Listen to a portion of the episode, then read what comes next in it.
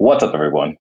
On our plate this week, should you be worried that Final Fantasy Rebirth was not at the PlayStation Showcase?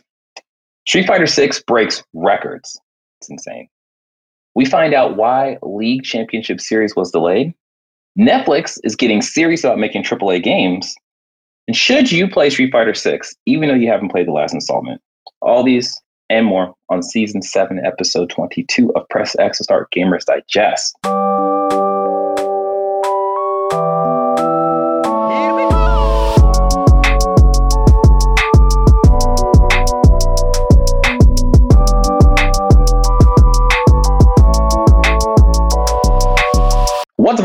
Host, DJ, aka aka. I know I sound a little funny. Aka Street Fighter Six. We're going to talk about that. I am joined by. Oh yeah, it's me, Avery. Awesome. Uh, now you know who we are. Yes, this is a cozy two. Uh, Sean couldn't make it because he had no idea when the Spider-Man movie ended, so he has to live with some mistakes. Press Star Gamers Digest is a video podcast that condenses the most important gaming news from this past week into an hour-long meal just for you. We are live on YouTube every Sunday at 3 p.m. Eastern Standard Time. Don't forget, you can support us by liking the video, subscribing to the channel, and the notification bell. If you are listening, we greatly appreciate you leaving us a review on Apple Podcasts or the podcast service you are currently tuned in on. If you want to join our conversations, you can by joining our Discord at pressxnumber2start.com slash Discord. With that being said and all that stuff out the way, we can get into the gaming news. All right, number one.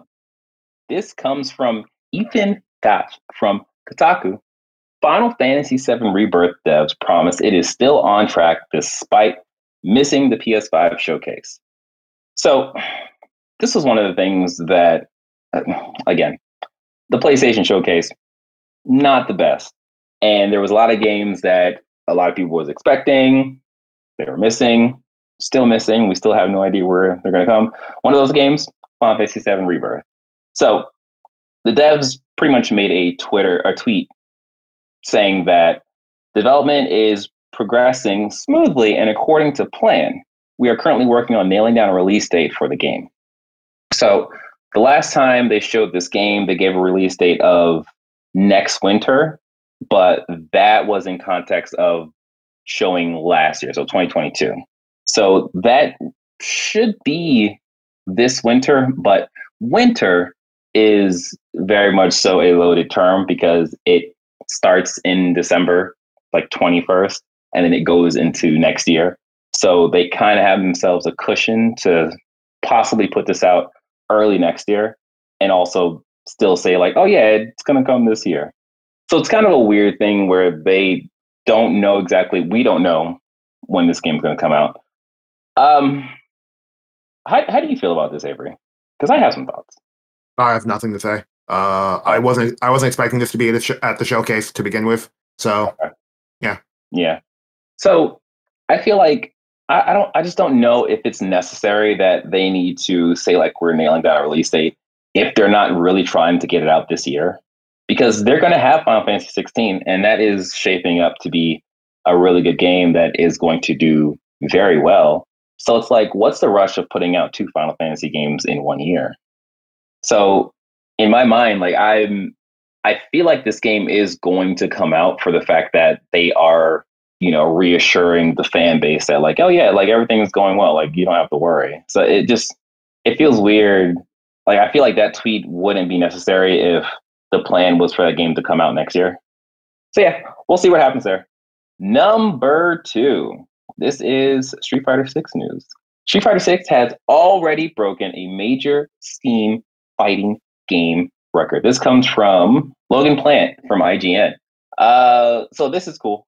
Again, these are Steam numbers, give and take. There is what it is. But right now, what it is, Street Fighter 6 has hit 66 plus thousand concurrent players. And like that's insane for literally the first day. Um, right below that, we have Mortal Kombat 11, which is at 35 plus thousand units. Tekken 7 is at 18, Mortal Kombat X at 15, Street Fighter 5 at 14. So this is really cool. This is really good news. Street Fighter 6 is a great fighter. it was shaping up to be a great fighter. It is built off Street Fighter, which a lot of people play. It's a very popular fighting game. So these numbers aren't necessarily surprising for me, especially with how good Street Fighter 6 is. I'll have more to talk about that in our what we've been playing section. But yeah. Avery, no Street Fighter 6 for you? Uh, no. Okay. Okay.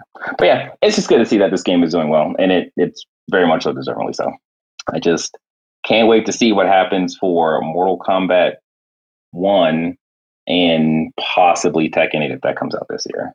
So this year is shaping up to be a really strong year for fighters and just a really strong year for games in general. All right. Number three.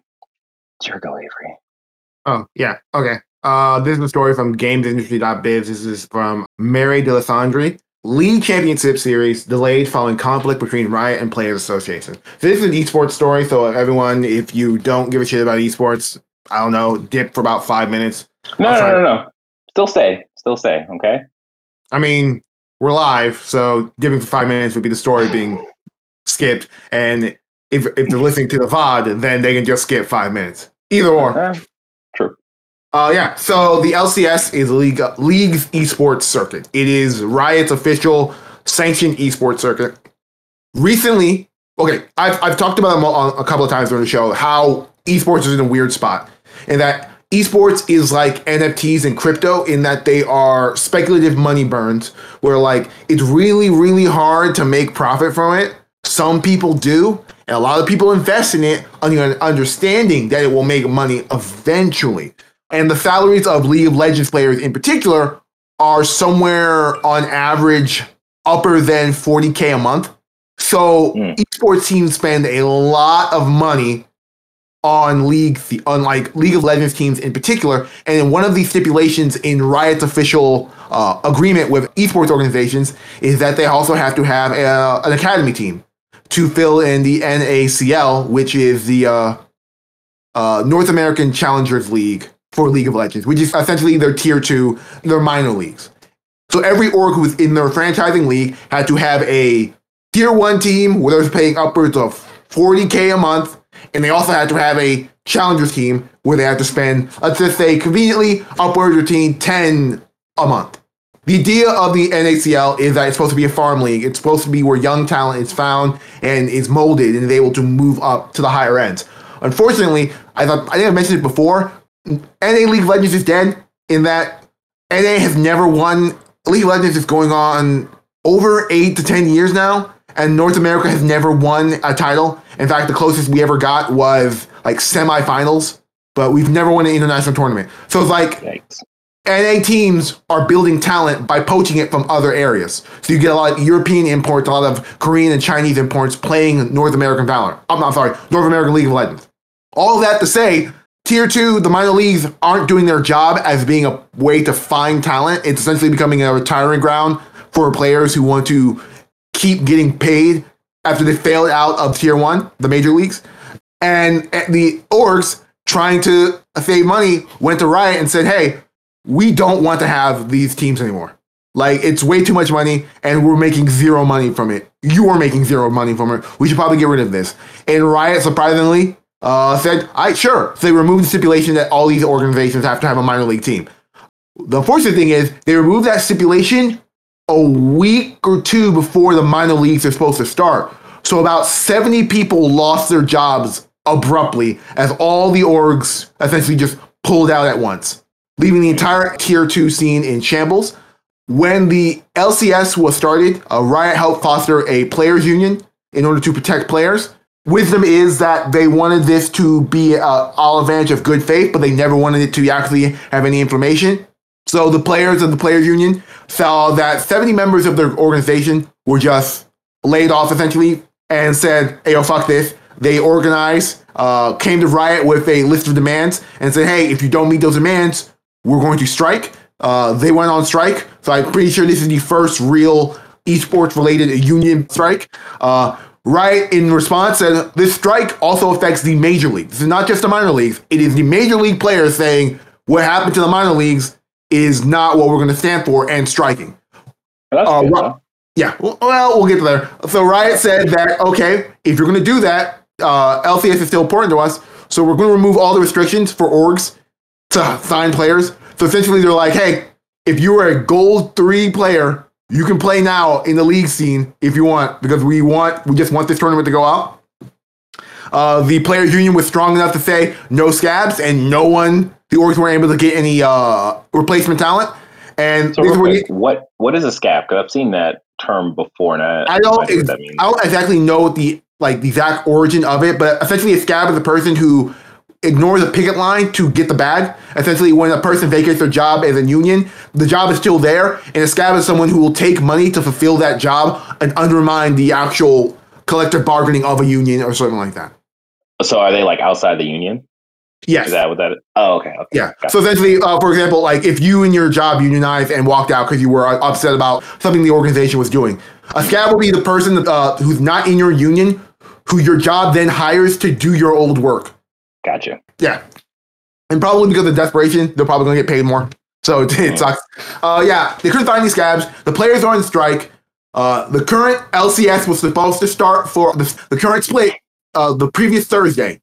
right? then came out and said, okay, we are going to postpone for two weeks our LCS activities. However, if this strike doesn't end in two weeks, we are canceling the entire split, and North America won't get a spot at Worlds. Wow. So wow. they're in an interesting place right now because, from a union perspective, they're doing the right thing for the players and everything like this.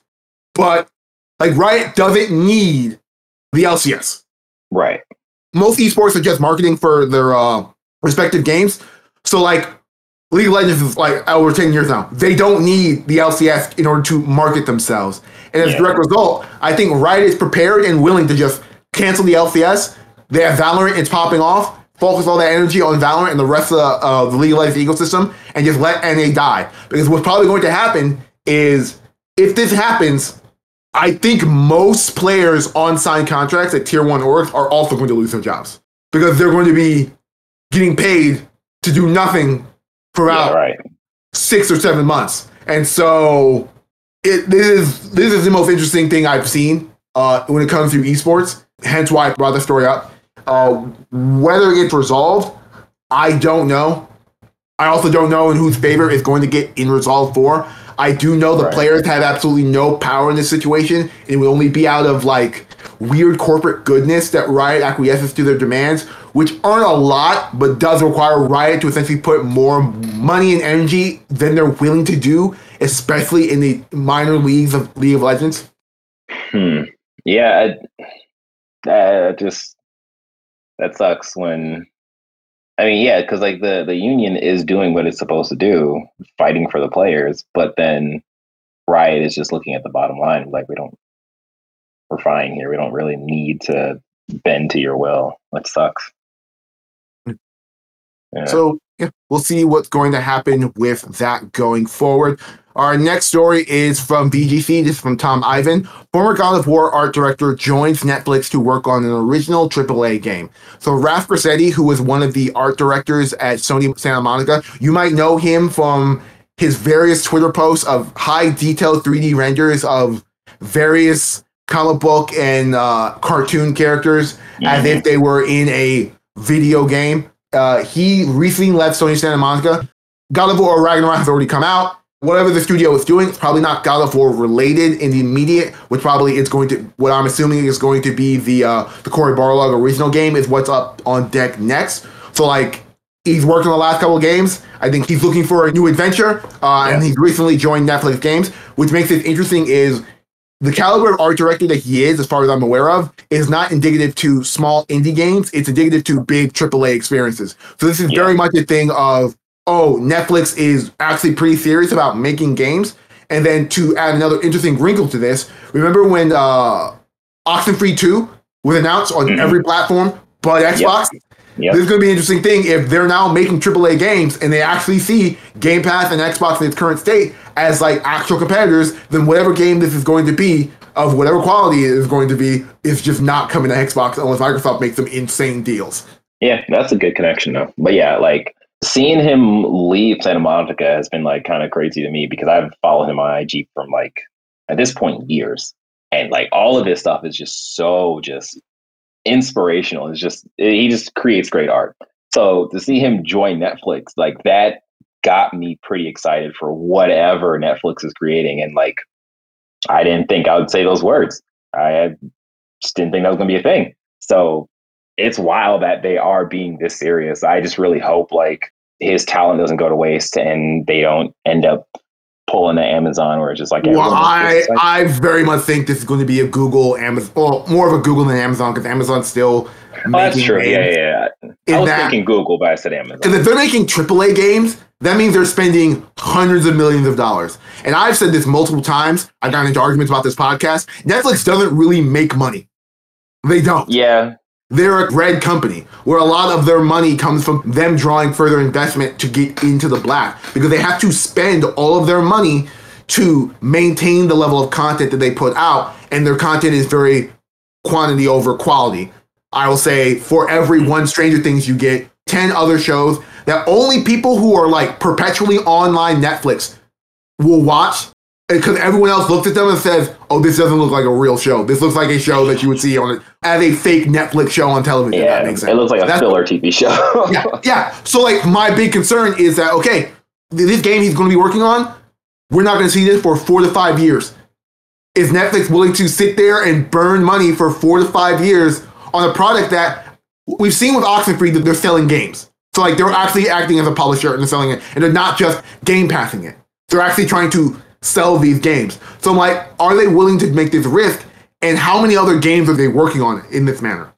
Yeah, I mean, I think common sense, and I shouldn't use common sense when we're talking about like giant corporations like this, but like common sense would lead you to believe that if you just watch the industry for, we'll just say for three years, right?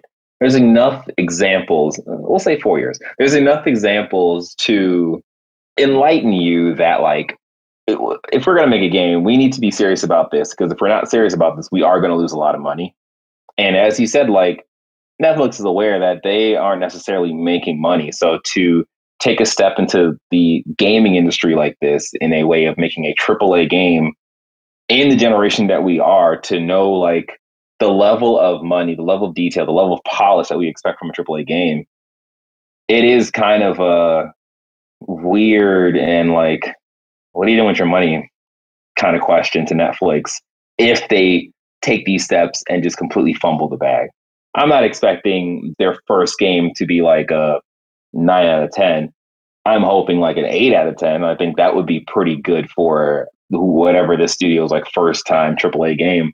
But yeah, it's just, I was very cautious with their first like announcement about the whole AAA thing, but then seeing them pull rap, it's like, okay, all right, we'll we'll see. We'll see what you really got going on here if like you guys are being this serious. So Okay. So I've done some minor research because I'm still in the businesses make these verticals not because oh they're passionate about this. They're uh, well yeah. They're inter- they, they make these verticals, they, they see money and they need growth. So this is Netflix trying to create another avenue to create growth.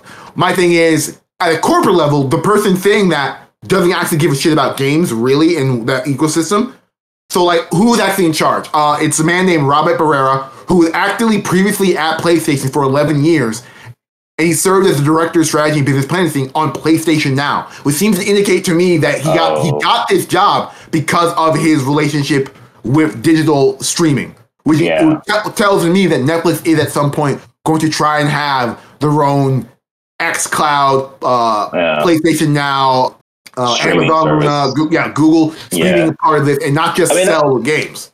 Yeah, that makes that makes sense for the Netflix platform. Like, I guess it would be like an uh, addition to your Netflix subscription to get this game thing. But then, so like, even if that is the direction, that gets kind of weird because, like, all right, well, you can't just start this whole streaming platform with two games like you're gonna have to have more games than that. So like which, that gets, which, which, yeah, which leads yeah. to either Netflix becoming just another of these subscription game services. Like here's fifty something odd games, and we're oh, essentially becoming Game Pass, or more realistically, like making a small increase, like a dollar to your like Netflix subscription, and just having it be a growing thing until they have like a mm. stable of games where they're like, okay, now we can feasibly charge for a long thing because now we have a long stable of first party things that we can do.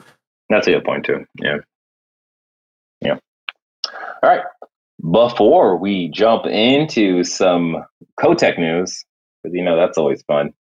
Hey, you, how you doing? Having a good time? Good. Do us a favor. Like the video, subscribe to the channel, hit the notification bell. We need you to do those three things. One, two, three. Just those three things. And we would greatly appreciate that. Uh actually, four. Can you listen to us if you're not already listening to us and leave us a review on Apple Podcasts or podcast service you are currently tuned in on? Those four things. That's all we ask. Just the four things. One, two, three, four. That's it. Okay. Thank you. Appreciate it. All right, Avery. Okay.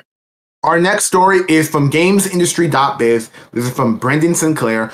Kotick blames scandals on a very aggressive labor movement. So I woke up on like a fucking Tuesday to a Variety article with Bobby Kotick's face on top of it, where he goes on to have like his like, oh, corporate CEO, a misunderstood moment. It is probably the biggest piece of bullshit I've ever read in my entire life, and I'm like, I kind of think worse on Variety as a publication going forward because like there's absolutely no pushback with anything this man says. He's just allowed to fucking like shoot off the hip shit that like any PR company, anyone in PR would say. Well, actually, Activision's PR person is pretty much uh, sign at the hip at being probably not the best at like not sounding insane. So this is par for the course. But long story short, he blames a lot of Activision's troubles not on bad things. Like one of the things he says is that hey, all the like workplace uh, sexual harassment stuff, all that shit that was reported, we investigated that shit and we found nothing. But we did find there was a lot of union involvement and labor movements that were trying to make Activision look bad as a company. And that's why we're seeing all this bad press about us. We are fine. We are good. And I'm a great boss. Bro. I, I've never been like I, I want to make this clear. I've hated Bobby Kotick since I want to say Modern Warfare 2, when the entire Vince Zampella situation happened, and it became Mhm. very clear what type of corporate overlord he was, that if he can't like monetize the game indefinitely and get it out year after year after year, then he doesn't want those games made. And as a direct result, a lot of good Activision titles just got fucking ground to the dust. I, I've hated this man since then. It's one of the core reasons I don't play Call of Duty games at launch anymore. Beyond not giving a shit about the multiplayer, it's just like I don't I don't feel comfortable with a lot of specifically Activision business practices. Right. I, there is a little hypocrisy because I, I didn't have any problems with Blizzard games, but to be fair to myself, when I hated Bobby Kotick at that time and was really vocal about not liking him, I didn't know Activision Blizzard was a thing. So that's on me. But yeah, it's uh this interview just is like pouring kerosene on like a bonfire and then Yeah. throwing firecrackers into it, of my opinion of this man is a piece of shit. And now I'm even more pissed that this man is not going to get any punishment. And that capitalism is going to guarantee that regardless of what's going to happen with his Xbox things, he's gonna come out on top. And that is fucking bullshit. Yeah. Yeah, it it sucks. I think him being such a horrible person to his core makes the whole idea of Microsoft essentially liberating this studio from this guy like more palatable. And it's like I guess the, the, the cynical approach is okay, is this man just saying this stuff with his full chest trying to appear as horrible as a person as he can to help push the narrative forward that Activision needs to uh, be bought by Microsoft, or or or is it just this man saying this stuff, this horrible stuff, just because it's a Tuesday morning and this is what he feels, and it's just like either way, it's just like man, this is just this is just horrible, but like yeah, man, it's I I wouldn't even be like, yeah, I'd suggest you read an article. Don't even bother. It's just this man just saying some crap that's just not true. Like the the fact that he is saying that, oh, their investigation that they ran, it's like, yeah, of course, it's the investigation that you covered. So of course you're not going to want to look like the bad guy. So yeah, sure, Wha- whatever you say it doesn't have any real weight. Also, want to also make a point about that investigation. Some of Bobby Kotick's money was tied up into there being nothing found, and that's one of the things that happened. Nothing was found. So like, he got yeah. Boy, Yeah. boy, Kotick is a piece of shit. Fuck Bobby Kotick. Uh, I hope Activision Blizzard King fucking burns to the ground. I, I think that that entire corporation is fucking poisoned to the core, and that mm-hmm. what needs to happen is it needs to be broken up, and those individual studios and games and franchises need to go to wherever they can to find good stewardship. Because based on another story, Xbox, I, I don't think Bobby is the only problem with them, and Xbox mm. buying Activision Blizzard based on another story is an indicative to me of oh we're gonna fix some shit. Yeah, yeah. Okay, our next story is a Microsoft story. This is from VGC. Uh, this is from Andy Robinson. Microsoft could withdraw Activision from the UK to counter acquisition block, it's claimed. So, yeah, Microsoft is still going hard in the paint for this CMA thing as they continue to get wins in pretty much every other country in the world who has no problem with this deal. But the CMA has still hold strong about, hey, we have a problem with this. Uh, I believe in one of the earlier reports, they're like, we might have to pull a nuclear action and just like not publish Activision games in the UK. Activision was like, we're going to pull out of the UK entirely. Microsoft was like, we might have to redefine our relationship with the UK in regards to how we release games. And essentially, this pretty much means that they're still going to try and publish Activision games in the UK, but they're going to do that bullshit that happened with Death Stranding, where, like, remember, Death Stranding is a first party PlayStation game. It was released on PC by 505 Games, which allowed them to then put Death Stranding in PC Game Pass. Mm-hmm. So essentially is going to happen is that Activision Blizzard games are just not going to be on Game Pass. So big loss, I guess. I, I, I to Game Pass people. Oh, that sucks. But well, it won't be on Game Pass for the UK. It'll probably be on Game Pass everywhere else. It just won't be available to people in the UK. We'll see. Because as far as I, I mean, if they if they can't get uh, Call of Duty on Game Pass, I think that's that's a big loss to them. So I would imagine they would do all that they can to like try to get. I I, I, I, could be wrong. I generally assumed then like when it, when I said they're going to probably not be on Game Pass, I thought it was more of a universal thing because as far as I'm mm aware of, there wasn't any regional differences between Game Pass. So that would mean they would have to then spin off their own essentially UK version of Game Pass. And so I just assumed that was what was going to happen. I could be 100 percent wrong. The, uh, yeah, yeah. Which is no. Okay.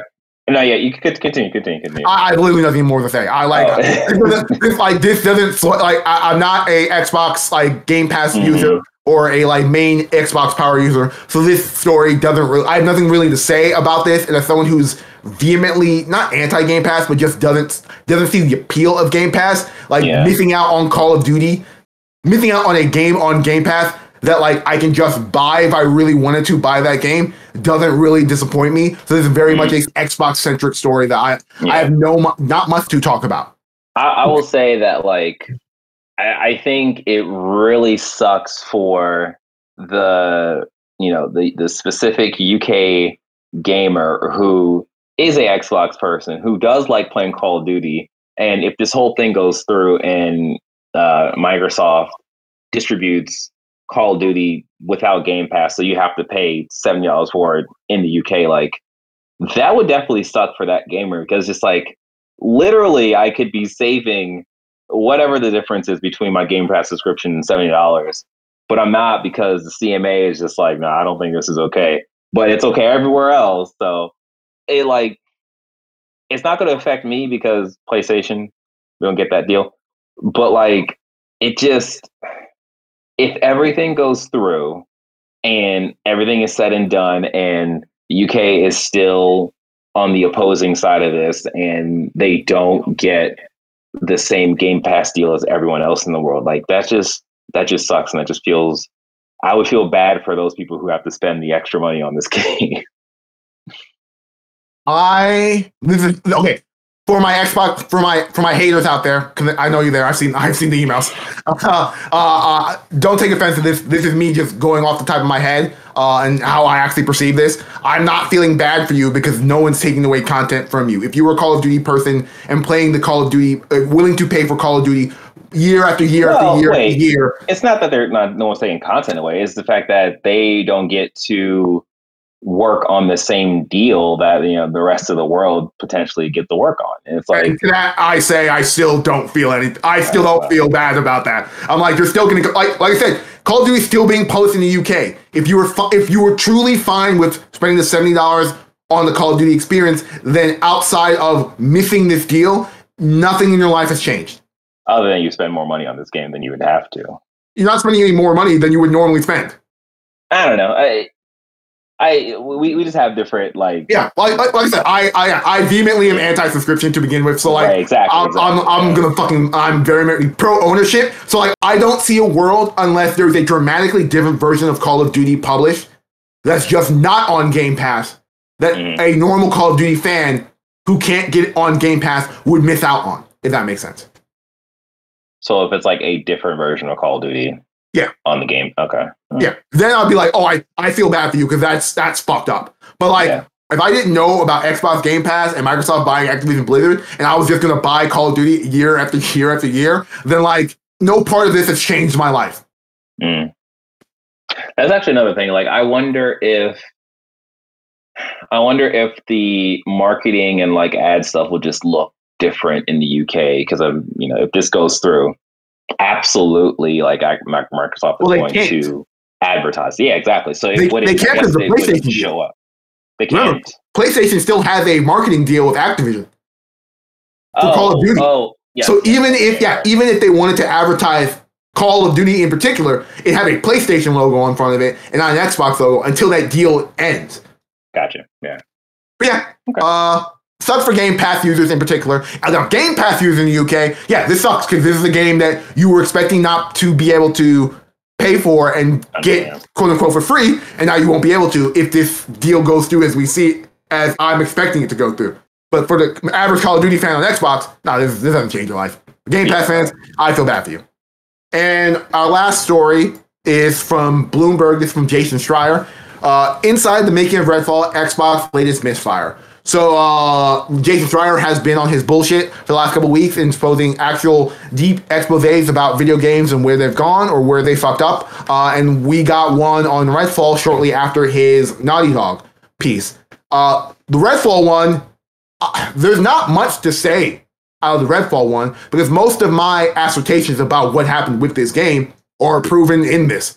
Uh, the actual only interesting tidbits are that the internal dev teams wanted Microsoft to come in and cancel this game.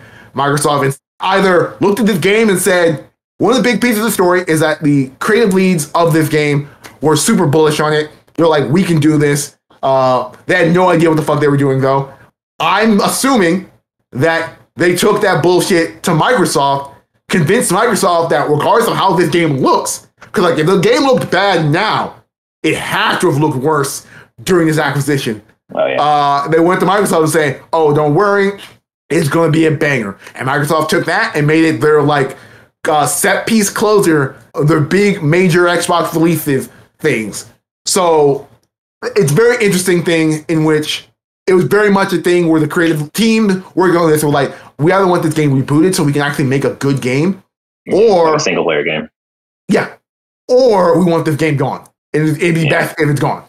Yeah, man. Like this, this is just so unfortunate. Like it, it my my read on it was that like um, a lot of the development, a lot of the early development, because started in 2018. A lot of the early development was kind of tied into ZeniMax and Bethesda Softworks. So when Microsoft came in from after the acquisition, it seemed like it was too far gone in a way where Microsoft was like, all right, well, that's just going to be an L. We're going to focus on Starfield because that's earlier in development, so we can actually put we can actually have a better say onto the game without wasting money with going backwards. I guess since they would they would have to do that for Redfall. The development pipelines of these games are incredibly weird. In that Yeah. we can say that uh, this game was further in line, so they couldn't have done anything. But remember, both of these games were supposed to come out last year. That's true. There, there, True. there- like, there's no world in which Microsoft saw this game and then saw what was going to be uh, Starfield and couldn't give both those teams the effort and energy in order to make those better experiences. If that makes sense.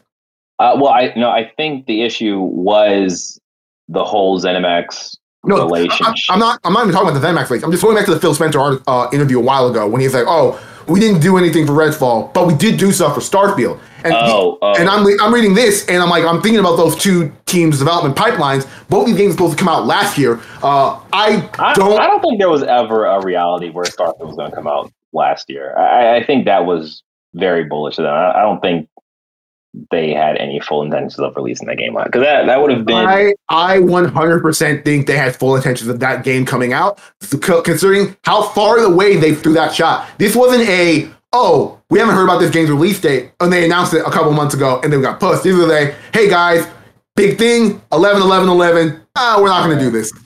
Yeah, yeah. But let's not hear that. Let's not talk about yeah, yeah, yeah. Back to the meat of Redfall. There's not much to say truly. Like I think everyone should check out Bloomberg, uh, specifically this article, get the full uh, bits of it because there's a lot of interesting things in there. But yeah, uh, it truly sucks to see Arkane. Also, the more interesting thing about this is a lot of the uh, lead devs bullishness was based on the same bullshit that happened to Bioware.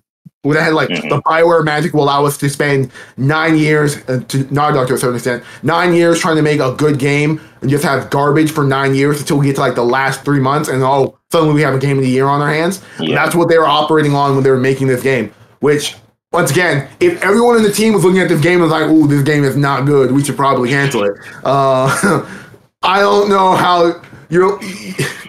You were still that bullish. Yeah, and then there, there's also a quote where uh, when this game was was was first being, I guess, um, explained to the other developers, a lot the other developers kind of confused about the actual premise of this game. Uh, some people were like, "Wait, this is just a a multiplayer version of an Arkane game." Like it, it's didn't have a good start, didn't have a good midpoint. Yeah, to, to that point, we were all everyone when we first saw the trailer was trying to figure out what this game was. I originally yeah. thought it was going to be a Left 4 Dead type of game. It was eventually clarified when the, and things like oh it's like more of a Far Cry. But then you saw guns and loots and like mm, is this more of a Borderlands kind of a thing? Uh, apparently they weren't sure what they were doing because certain developers are like hey man it's a Borderlands type of game. Other developers were told hey man it's a Far Cry game. And while those games share the same DNA as shooters, they are very much different experiences. And it, right shows in the, this game's development about how all that panned out. Man, I mean, you know, props to Jason Schreier for like getting us this information so we get like a, a really a better idea of like what's happening in the studios. But man, it's just it's so sad to like have to see this and have to just imagine the developers who are, you know, trying to make the trying to make games the best they can. And it's just like they don't even know what they're making. to that point, to that point, you just brought uh, Bob an interesting point is that Bethesda has apparently had a bad reputation as a studio to work for, just in general, and so they've had a really high turnover. So the team who made Prey, only less than about 30% of that team is still at that studio. And most of those people, when they had to start making Redfall, dipped. And they've been unable to keep a stable of developers working on this game consistently throughout its development, which would probably yeah. lead to a lot of its internal problems. Right, which makes sense. You know, if you have people to to fix the bugs, then the bugs stay. Yeah. So yeah, this is just it's unfortunate. Um, you know, looks like Redfall is said and done, and there will most likely not be a sequel of any sort for that game. So. Fun fact: uh, PlayStation's worst game of this year, Forspoken, has more concurrent Steam uh, players than Redfall. It also has a DLC. oh man! All right. Well, that has been the gaming news for this week. Before we end the show, let us talk about the games we have been playing. I, as I said at the start of the show, been playing Street Fighter Six. I also been playing, of course, Tear, uh, Zelda Tears of the Kingdom. I'll just do a recap of that real quick. I have completed the first temple. This game is completely amazing. I am completely mind blown by the the Wind Temple. I'm not giving any spoilers beyond that. Uh, that was a just great experience. I was very lost at one point, and then everything kind of clicked, and I was like, "Oh my god, this is cool!" And then the, the actual fight was dope. Um, so Street Fighter Six backstory, okay? Because I, I played fighting games as a kid. I was pretty decent Street Fighter. Tekken was my bag, right? So I am a Tekken player at heart. So jumping into Street Fighter was very much so kind of confusing, but confusing in a way of okay, well, in my mind, these are how I do my combos. Street Fighter Six combos don't really work like Tekken combos. It's it's a bit slower pace in a way. Um, overall, I've played about maybe like 10 hours or so of Street Fighter, and I am really, really enjoying the game. Um, for those who don't know, Street Fighter 6 is the latest Street Fighter game from Capcom. It has come with three modes. There's a World Tour mode, which is a uh, third person over the shoulder kind of beat 'em up in the world of Street Fighter, where you're going to different cities and you're learning from the different characters in the roster, and they become your friends. You become their best friends. You get stuff from them, but they also teach you their moves, and you can create this like custom character with a bunch of different moves from a bunch of different characters. So that's World Tour. Um, then they have the typical arcade mode, uh, team battle, like the offline, like player versus player stuff, right? Then they have the online mode, which is online player versus player. I did not do the online mode because I did not feel like getting my cheek clapped. So that's what didn't happen there. I did play the arcade mode. Um, I said all this because I have a very, very serious gripe with Street Fighter 6, and that is specifically in the character of DJ. Yes, my name is DJ, and there's a character named DJ in the game. He is a very old and classic character. He is a Jamaican character, and this man is voiced by an American actor. I'm not going to bother with his name, who's not Jamaican. Uh, anyone who is from any place in the Caribbeans, you hear DJ speak, and you're like, who the hell is this man? Where the hell is this man from? Because it's not from Jamaica. It's not from any island that I know of. And it was completely embarrassing to hear this man speak the way he did. And it really pissed me off. uh, I was I was gonna have the conversation with Sean because Sean's also Jamaican, if you don't know. And it is just this man, the the actor that played DJ had a beef patty on cocoa bread and was like, I am from the islands now. It was just completely just whatever. Okay. That's me ranting. Now to get back on the positive of the game. Uh, I have been playing with a couple of characters. I pretty much started with the new characters. So I played with Kimberly. She's really cool. She's really fast. Don't know how to use her, but she's cool. Um, I jumped to Manon, Manon, the French ballerina judo character. She's dope. I, she actually might become like one of my favorites. And then I switched over to uh, Marisa, who is the, to me, to me, she is the Street Fighter version of Marduk from Tekken. But she's like this. She's uh, she's from Greece, right? Yeah, Italy. she's like a, No, yeah, Italy. Roman Yeah. Coliseum. Yes, that's yeah, that's what it is. Yeah, yeah. So she's like a like a gladiator, like strong woman, and her hair is styled in a helmet. She looks dope. Like her her character design is really is really cool. Um, I've been having fun just playing and learning with the different characters and just learning like the new systems of the game. It for me, it feels like in a way they've. It's kind of hard it- for me. It kind of feels like they're almost Tekkenizing Street Fighter in the different like techs that you can do in terms of like counter and in terms of like um well actually eh, it's in a different conversation but yeah it to me it, it kind of feels a little Tekken which I enjoy because I love Tekken so it's able it, it's allowed me to learn the game a little better than I would have if it was like Street Fighter 5 or past Street Fighter whatever overall I'm really enjoying this game um if you are wondering if you should pick up Tekken or Tekken. if you should, if you're wondering if you should pick up Tekken, you should definitely should pick up Tekken. But if you're wondering if you pick up uh, Street Fighter Six and you haven't played the past ones, I would say yes. I think this game does a very, very good job of teaching you how to play a game, teaching you how to counter specific things in the game, and also teach you how to do the different combos for for the characters. So if you follow those tutorials, you'll be in a very good place once you're done with them just give it time. Like that's pretty much what you need to do for any fighting game. Is just give it time. So that's where I'm at with Street Fighter. Again, Zelda Tears of Kingdom. That that's shaping to be my game of the year, man. That is just ugh, so good. But the year's not over, and we have a bunch of games that's gonna be out between now and then. So we'll see. We'll see. Uh, we have a person in the comments that says, "Yeah, that's bad." Are you, are you referring to the Tekkenizing of Street Fighter? because works for me. uh, but yeah, um, yeah, I think that's it. I think that's it. You been playing anything, Avery? I played a little Street Fighter, and then Okay. but mostly I finally finished Jedi Survivor, and then I'm Hmm. mostly just trying to finish Forspoken and get that off my plate. Gotcha. Oh, so you did, but you, you got the DLC. Uh, no, Oh, just the main. I re- I remember I played Forspoken. Uh, I got through like ten hours of that game. I said it was garbage, and John was like, "No, it's alright," and kept playing it. And I just stopped talking about it because like I I didn't think it was a good game. Okay, okay, okay. Yeah. So just to just to correct uh, Paul in the chat, he was talking about the uh, the American accent on DJ. Yes, that that is very horrible. It is.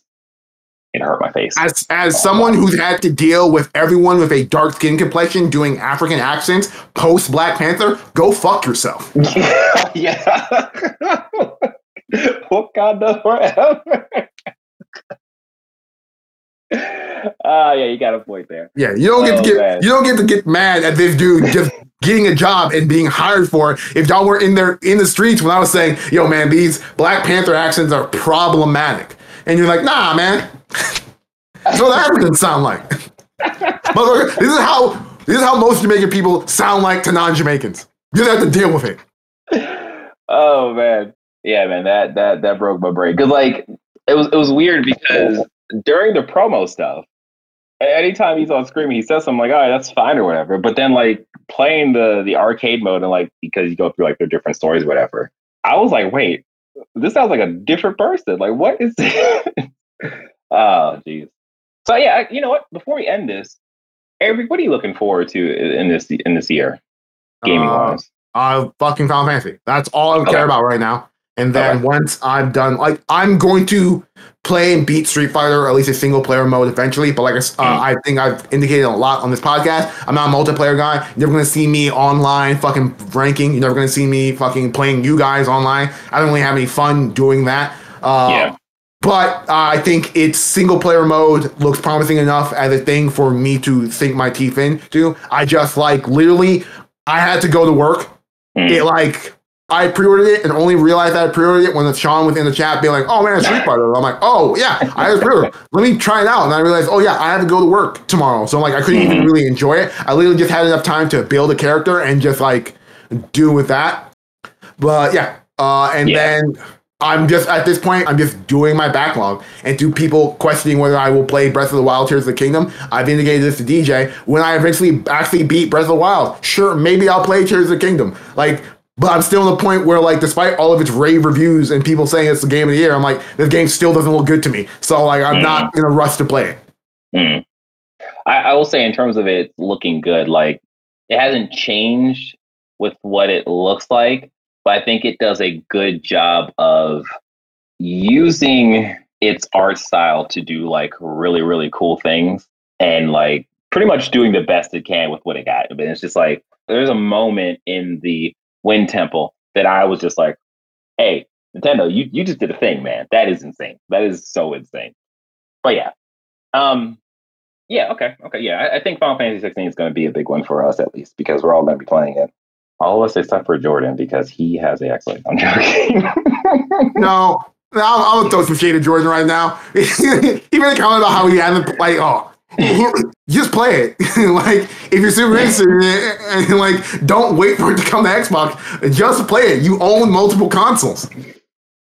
yeah, yeah, yeah. He, yeah. I, I don't even know if he's a Final Fantasy person now I think about it, but I don't know either. The only thing I've ever heard of him indicate about Final Fantasy is when they had that Power Wash Simulator DLC, and he's like, "Oh man, this is the closest that I'm going to get to play Yeah. Final Fantasy Seven remake." And I'm like, "Motherfucker, you own a PlayStation. Just play it there. Fuck, it's cheaper on PlayStation now anyway." exactly. Oh man. All right. Well, that's it for us, guys, um, and gals, and days. You know, everyone's included.